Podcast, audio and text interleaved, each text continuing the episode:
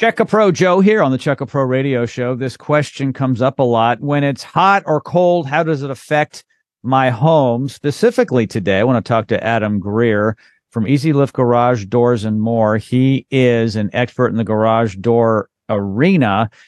Adam, how are you? I'm doing great, Jim. How are you doing? I am living the dream. Thank you so much for asking. So, in the greater Houston area, we can get some cold weather, certainly a lot cooler than the summertime, where it's on average 90s, sometimes 100. Right. In the winter, it can get down below freezing. Are there any concerns about our garage door operation in cold weather? Concerns? I don't know if I'd call it a concern, but it is a great question because uh, there are things that should be avoided and things that should be done.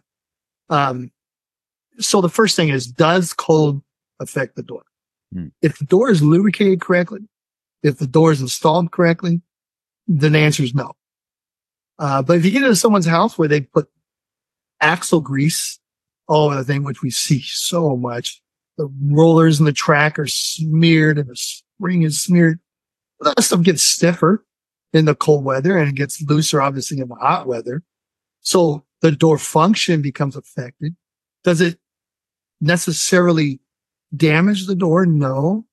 But at the same time, if it's real super stiff and the opener's trying to close, it could damage the door by folding it or things like that. So does cold weather automatically affect the door? Not if everything's right.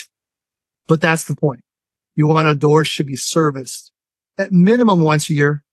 Twice a year is really recommended, but at least once a year, you should have someone out to do a full inspection, full maintenance and use the right material, right lubricant, the right rollers. Um, the cheaper the product, and the more this stuff really matters because you get a good sturdy, you know, decent door, then it can probably work through some of.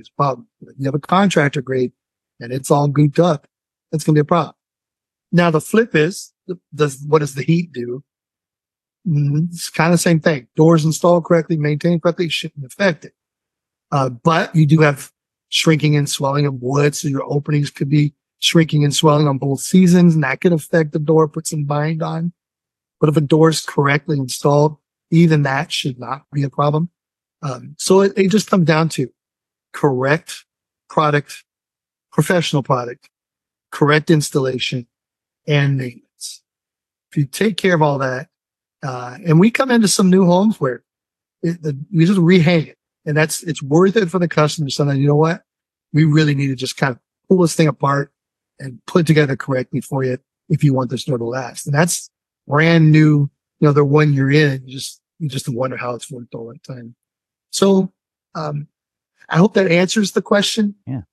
In theory, shouldn't have any bearing But in practicality, it's how is it maintained? Uh, the moral of the story, everybody, is to get your garage door inspected and maintained once to twice a year. And do not put axle grease, WD 40, or anything that is not supposed to be put on the equipment of your garage yeah. door, including the spring, the rollers, the hinges, and so forth. And right. there is a specific type of product that Adam and his team have, but also I've noticed that some retailers even now have that option if need be. Yeah. Yeah. And there's things out there that promote themselves as garage door lubricant. Mm-hmm. What you want is something that's non-silicon, non-sticky. We have so much coming in and out that door, grass shavings and, you know, people are sawing in their garage. You don't want anything that's lubricating the door that is sticky because mm. all of that crap is clogging up the bearings, clogging up the function. Uh, rollers have to be able to move. That's critical. And so you clog them up, you're going to have great problems. Yeah.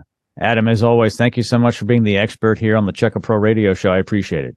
Oh, my pleasure. Always. Thanks.